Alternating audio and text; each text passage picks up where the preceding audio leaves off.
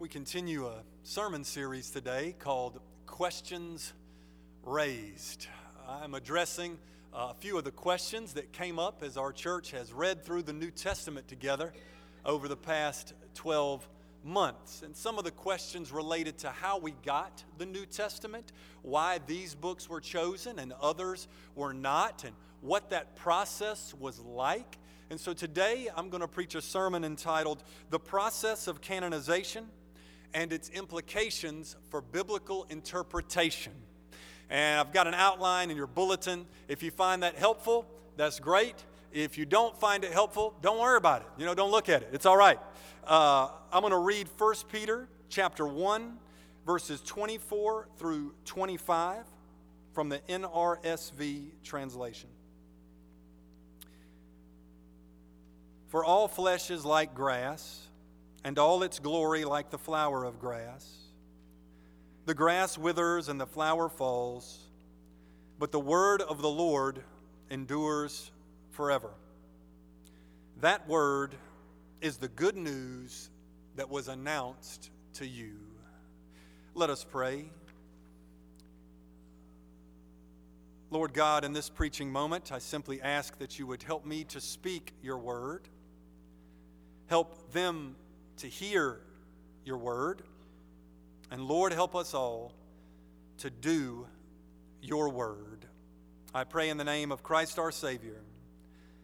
Amen. Strange as it may seem, uh, Christians have not always had the Bible. In fact, early Christians wrote, read, and circulated numerous pieces of literature for over 300 years before there was clear agreement on which books were authoritative Christian scriptures and which books were not. In this sermon, I will seek to explain how the biblical canon developed, with particular focus on the New Testament canon. The English term canon is taken from a Greek term meaning rule or measuring stick. It designates a list of books that form the rule of faith or the measuring stick for Christian belief and Christian behavior. Building on the work of Bible scholars Luke Timothy Johnson and Harry Gamble, I want to outline five basic steps in the development of the New Testament canon. The first step was writing. There were Christian believers before there were Christian books. Christian texts emerged as early Christians wrote down their experiences of Jesus Christ and their beliefs about Jesus Christ. Stories about Jesus' life, death, and resurrection circulated among early Christian communities through oral tradition. The late Bible scholar Kenneth Bailey described it as informal but controlled oral tradition. It was informal in that there was no set teacher and anyone could join in telling the stories. Yet it was controlled because if someone fabricated a story or told a story the wrong way, the community would correct them and preserve the prior tradition because they knew and valued the oral traditions that constituted their group identity. These reliable oral traditions about Jesus were recorded in early Christian writings. Early apostles, such as Paul, also wrote letters to various Christian communities to convey instruction in theology and conduct. The authors wrote in Koine Greek, a common language of the ancient Greco Roman world. They penned their works on papyrus, which is made from a plant, or on parchment, which is made from animal skins. After the writings were composed, the second step was use. Early Christians used Christian writings in their worship services for instruction in the gospel faith. The earliest Christian texts were written for public reading in Christian communities rather than for private devotional reading. For example, 1 Thessalonians 5 uh, 27 is where the Apostle Paul says, I solemnly command you by the Lord that this letter be read to all of them. Christian writings were also exchanged among the earliest Christian communities. For example, Colossians 4:16 says, "When this letter has been read among you, have it read also in the church of the Laodiceans." After the texts were written and then used in worship gatherings, the third step in the development of the canon was collection local churches began to assemble collections of Christian writings, many of which were not written specifically for their community. This was a critical juncture in the development of the New Testament. Churches decided that Christian writings, originally intended for one particular Christian community, were relevant and instructive for other Christian communities as well. For example, regarding the Apostle Paul's multiple letters to several different churches, the early Christian leader Tertullian said, What he says to one, he says to all. Paul's letters were among the first writings to be collected by various Christian communities. In 2 Peter 3:16, Paul's letters are called scripture. This verse shows how Christian writings began to be viewed as sacred scripture alongside the Jewish scriptures, which we now call the Old Testament. We know that early Christians read Christian scriptures in their worship services because around the year 155, the Christian leader Justin Martyr said that Christians read and preached from the apostles and prophets in worship after Christian texts were written, used in worship, and collected by various Christian communities, the fourth step was selection. This was a big one. The Christian movement produced far more writings than those found in the New Testament. For example, there were not only the Gospels of Matthew, Mark, Luke, and John, but also the Gospels of Peter and Thomas and others. As early Christians encountered and reviewed various writings, they selected which ones were fit to be read in public worship for the nurturing of Christian identity. At least five factors seem to have motivated the early Christians to select a canon. The first factor was the simple passing of time. As time passed, the apostles or eyewitnesses of Jesus' life, death, and resurrection began to die out. When you realize a time is coming when you will no longer be able to ask an apostle what Jesus said about this or that, or what it was like to see the resurrected Christ, you realize you need to write down their recollections. Furthermore, the apostles were often consulted to settle disputes among early Christians because apostles had special spiritual authority. So, as the apostles died out, it became important to determine which writings captured the true, authentic, authoritative tradition of the apostles and which writings did not. The second motivating factor in selecting a canon was the influence of Judaism. You may know that Christianity emerged from within Judaism, a religion with holy scriptures. Early Christians used the Jewish scriptures, which we now call the Old Testament, and believed that Jesus was the goal of the Jewish law and the fulfillment of the Old Testament prophecies. Since Jews had a collection of authoritative texts, it was natural for Christians to assemble our own compilation of authoritative texts. A third motivating factor was a teacher named Marcion. In the year 140, Marcion came to Rome and it became clear that his beliefs differed from the Roman church's beliefs. Marcion thought that the God of the Jewish scriptures, or Old Testament, was a vengeful God who was incompatible with the God revealed in Jesus and the New Testament, who was a merciful God.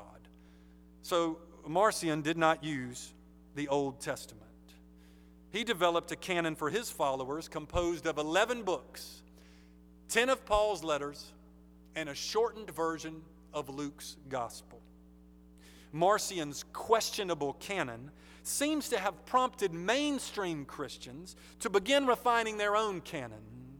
A fourth motivating factor was Montanism, named for a second century teacher called Montanus.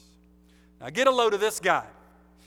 He declared the end was at hand and that he was ushering in the final stage of Christian revelation because he was the manifestation of the Holy Spirit that Jesus had promised to his disciples. Can you say, preacher with an ego problem? Montanus and his two women companions claimed to receive direct revelations from God, developed a substantial following, and produced a body of literature for their followers. Without an official canon in place, there were no checks and balances to measure the validity of these so called revelations. Since Montanus claimed a continuing revelation from God, mainstream Christians had to assert that the events of the apostolic period, the time when the apostles walked the earth with Christ and established the earliest churches, set the standards by which any new claims of revelation must be measured. A fifth motivating factor was a man named Tatian. Around the year 170, Tatian composed a single harmonized version of Matthew, Mark, Luke, and John called the Diatessaron. This work was popular in Syria and was referenced in at least 12 early Christian writings. Tatian primarily used Matthew and filled in the gaps with material from Mark, Luke, John, and another source. Tatian was later condemned as a heretic, and the idea of one gospel text was abandoned in favor of multiple witnesses. Irenaeus, the Bishop of Lyon, made the decisive argument for four gospels around the year 180. Irenaeus wrote, It is evident that the Word has given us the gospel under four aspects, but bound together by one Spirit. By the end of the second century, the four gospels and Paul's letters were agreed to be authoritative. Many writings, however, were still in dispute. As different groups of Christians began to select which books were fit to be read in public worship, different canons were generated. For example, a historical fragment from the second century called the Muratorian Canon lists all the New Testament books except Hebrews, James, 1st and 2nd Peter, and 3rd John. It also includes two additional books Wisdom of Solomon and Apocalypse of Peter. In the third century, a scholar named Origen suggested that the authoritative writings were all the New Testament books except Hebrews, 2 Peter, 2nd and 3rd John, James, and Jude. Another third century leader named Hippolytus used 22 books as sacred scripture. His list is like our New Testament but omits Hebrews, James, 2 Peter, 3rd John, and Jude. In the year 311, a prominent Christian historian named Eusebius categorized different books according to their various levels of acceptance in the church. He acknowledged as canonical the four Gospels, Acts, Paul's letters, 1 John, 1 Peter, and Revelation, though he called Revelation spurious. He listed other books as disputed books, including James, Jude, 2 Peter, and 2nd and 3rd John. Another early canonical list, called the Cheltenham Canon, developed around 360 in North Africa. It includes all the books of the New Testament except Hebrews, James, and Jude. In 363, the Council of Laodicea said 26 books were canonical, all the New Testament books except Revelation. I know many Christians today who might wish that canon would have stood because they're not that wild about reading Revelation. But in 367, the powerful Christian leader Athanasius penned an Easter letter listing all 27 New Testament books just as we have them today. He called the books fountains of salvation. And he declared, In these alone is proclaimed the doctrine of godliness. Let no man add to these, neither let him take aught from them. Although some in Athanasius' church questioned 2 Peter and supported a popular book called The Shepherd of Hermas, Athanasius' canon stood. After the books of the New Testament were selected as authoritative, the fifth and final stage in the development of the New Testament canon was ratification. At the Council of Hippo in North Africa in 393, the illustrious St. Augustine supported Athanasius' 27 book canon, and it was officially confirmed. Four years later, the Council of Carthage ratified the same 27 books, and the New Testament has been in place ever since. Whereas the four Gospels and Paul's letters were accorded canonical status quite early, the most contested books throughout the church's history were Hebrews, James, Revelation, 2 Peter, Jude, and 2nd and 3rd John. In the end, the early church selected the New Testament canon by using three main criteria. The first was widespread use. The books of the New Testament were used broadly in early Christian communities, representing diverse cultures and geographical settings. The second criterion was apostolic origin. Each book was believed to be authored by an apostle or by someone who was very close with an apostle. In this way, the books possessed apostolic authority. The third criterion was theological consistency. Each book had to be theologically consistent with the other texts included in the canon and with the mainstream faith of the church. Since the church read the Jewish scriptures or Old Testament alongside the New Testament scriptures during worship services, both were included in the total canon, which we call the Bible. The Christian Bible has the same books as the Jewish Bible for its Old Testament, but they appear in a different order. For example, the Jewish Bible ends with Chronicles whereas the Old Testament ends with Malachi. One reason is that Malachi provides a beautiful segue to Matthew, the first book of the New Testament.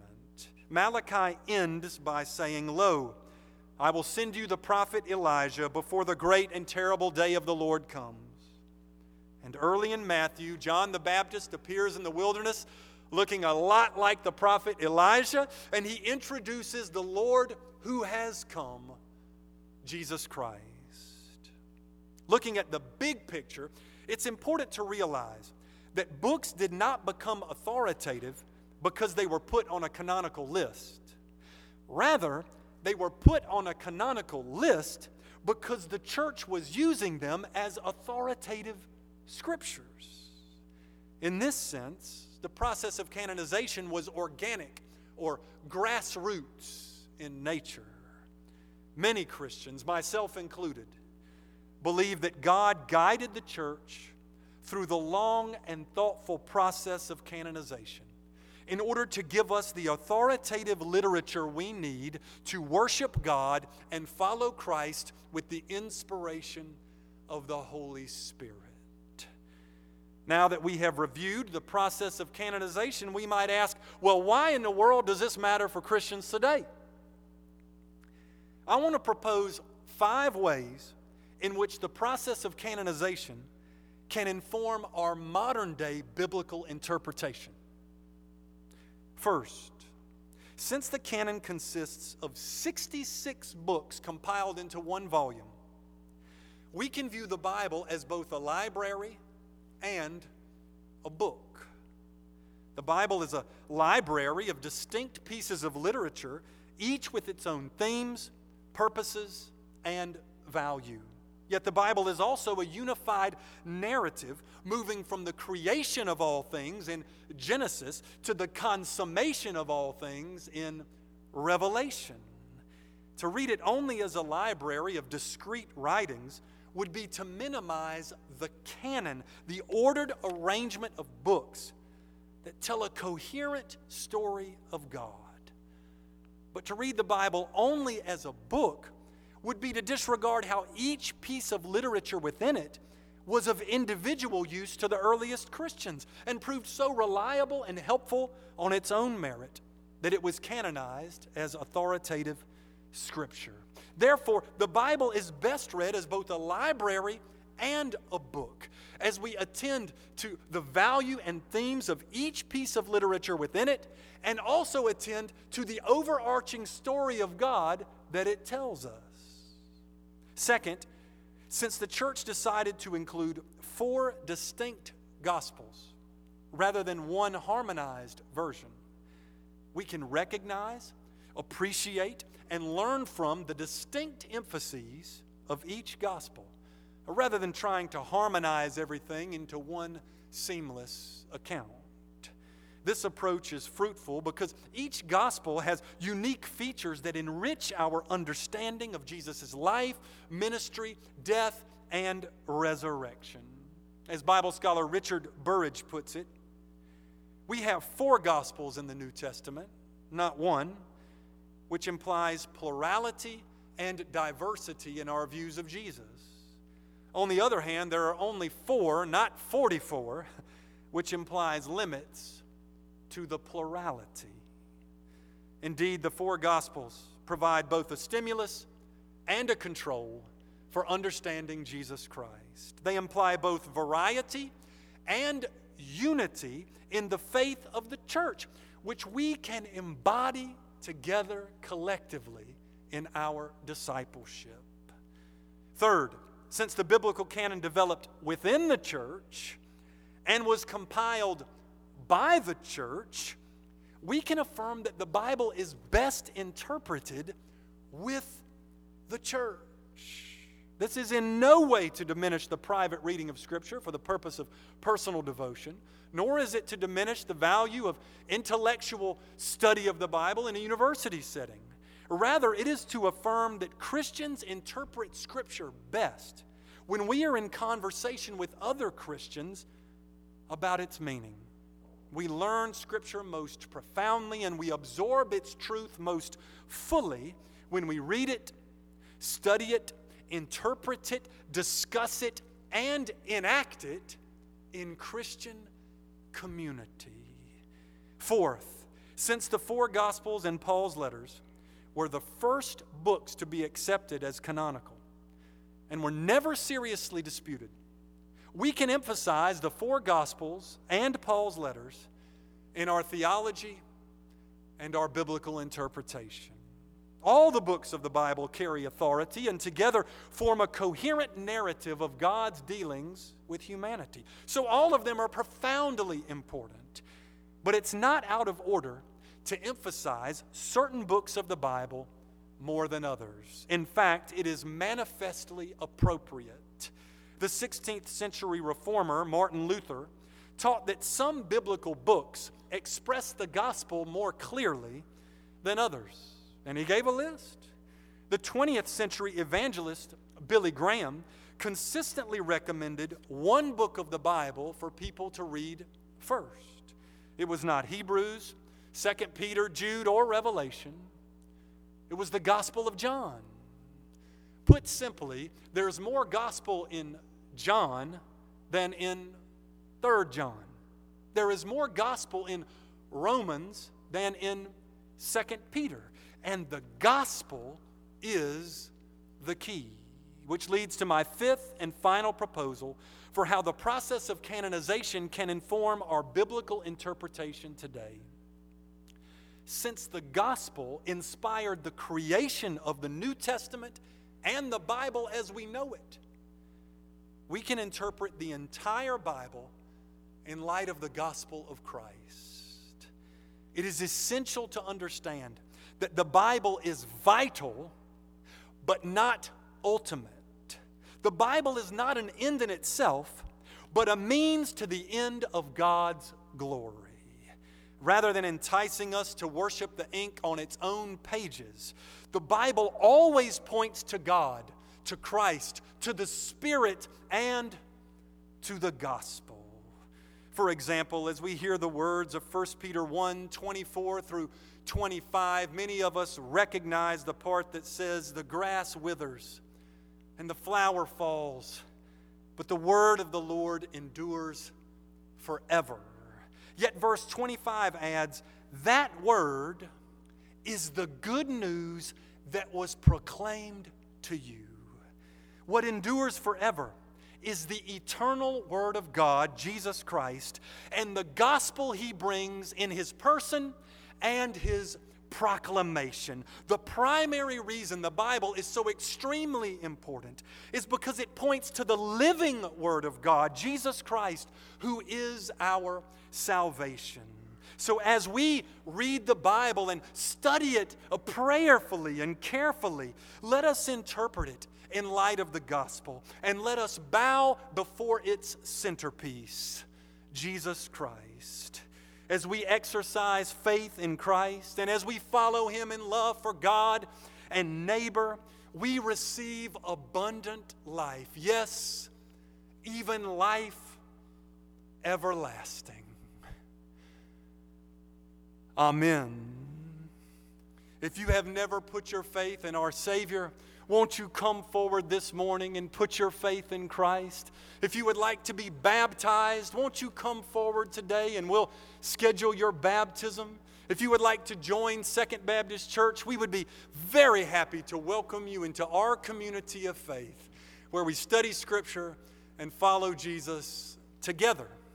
As we now enter into our final hymn of worship, let us respond as the Holy Spirit leads.